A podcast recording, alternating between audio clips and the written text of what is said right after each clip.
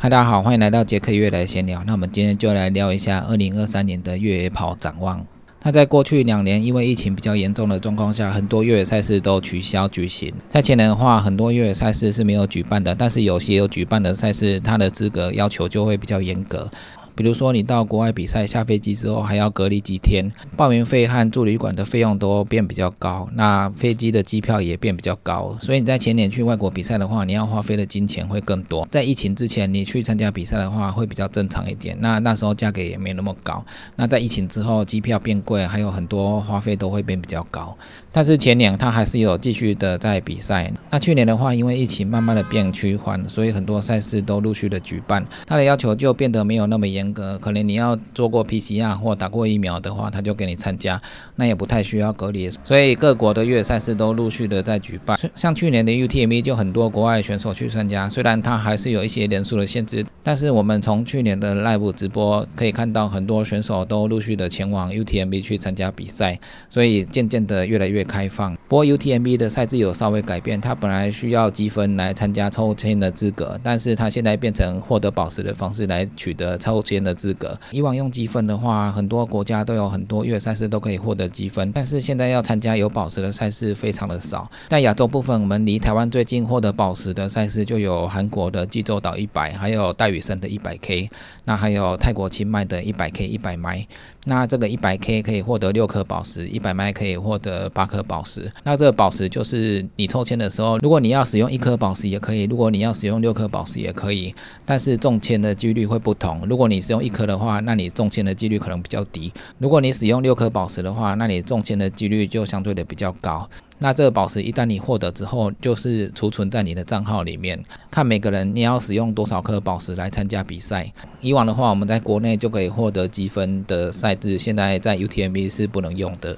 在 UTNF 的部分，它还是沿用积分的方式。那如果你要参加 UTNF 的话，你还是要以积分为主。但是参加 UTNF 它不能获得宝石，因为 UTNF 现在不是宝石的机制，而且 UTNF 现在可能不是宝石的赛事，所以它的名字也被迫被改成 Mountain Fuji。它的缩写不再是 UTNF，是 FUJI。本来 UTNF 环富士山也算是我们亚洲区蛮大的一场一百迈的比赛。如果你要参加日本的环富士山的话，你还是要参加有积分的赛事，获得积分之后才能参加环富士山的抽签。所以简单的讲，就是你现在参加有积分的赛事的话，对参加 UTMB 是没有用的。那只有参加亚洲的三场有宝石的比赛，才有机会去参加抽签。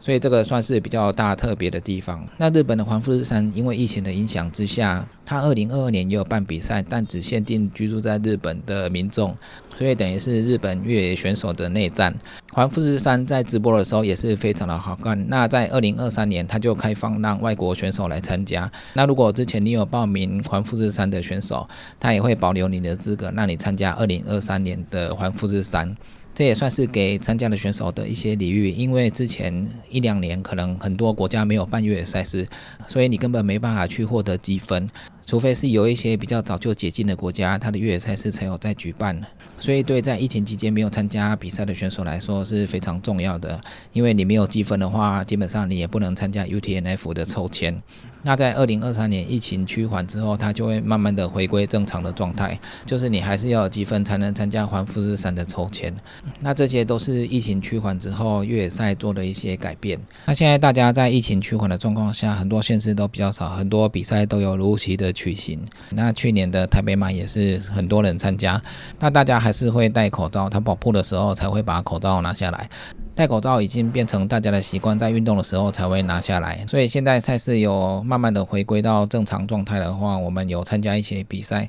我们就可以比较正常的状态去训练参加比赛。每个礼拜大家还是一样，平常下班之后就去体育场练跑步。假日的时候大家就会上山越跑，或者是跑比较长的距离。那这些本来就是我们平常都会练的一些项目。所以我们在二零二三年，我们可以定定自己的课表，可能上半年你。想参加什么比赛，或者下半年要参加国外的比赛，那我们就可以循序渐进的依照自己的练习课表来做练习。如果你要参加速度型的越野赛的话，那你平常可能要练一些跑量速度；如果你要参加爬升很多的话，那你平常就要练一些爬升的高度，练你的爬升量，还有增加你的肺活量。那这些都是我们平常可以去做一些的练习。那因为现在大家确诊的几率都很高，所以大家确诊之后身体可能会有一些稍稍的不同。那这个我们就是慢慢的来，慢慢的自己调整、恢复练习，让自己恢复到以往的状态。像很多精英选手在确诊之后参加很多大的比赛，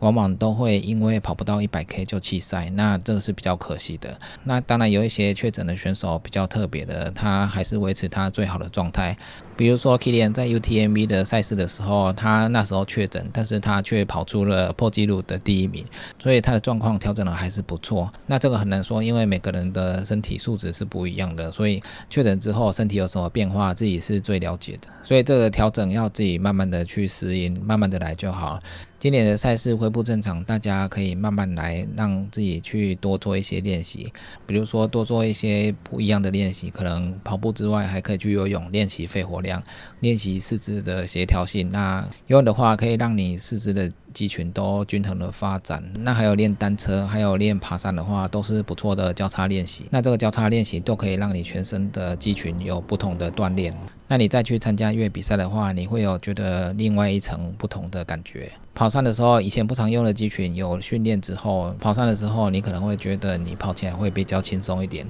那因为现在要过年了，大家都会回家过年，那你回家的时候可能会吃比较多，那大家还是要好好的规划这年假的训练课表。让自己过年后不会身材还有体力下降太多，而且过年的时候大部分的地方都是塞车的，所以你去跑步的话可能会比较方便一点。很多已经常常在越跑的选手，在过年的时候也都是会回老家的山区去跑一下，让自己在十天年假之后还是有在跑步。有很多跑团在过年的初四初之后也会有开工跑，让大家在过年之后还是可以团跑一下。所以大家在年假的时候要好好的规划自己的运动课表。那如果你在过年之后有一些比赛的话，那你可能就是真的要好好的练习。那希望大家在二零二三年都有新的目标，有崭新的一年，在全马或者是超马或者是越野跑上都有很好的表现。那祝大家春节愉快，新年快乐！那以上就是今天的杰克越野闲聊，记得订阅 YouTube、按赞 FV 粉丝页，还有追踪 IG，就这样喽，拜拜。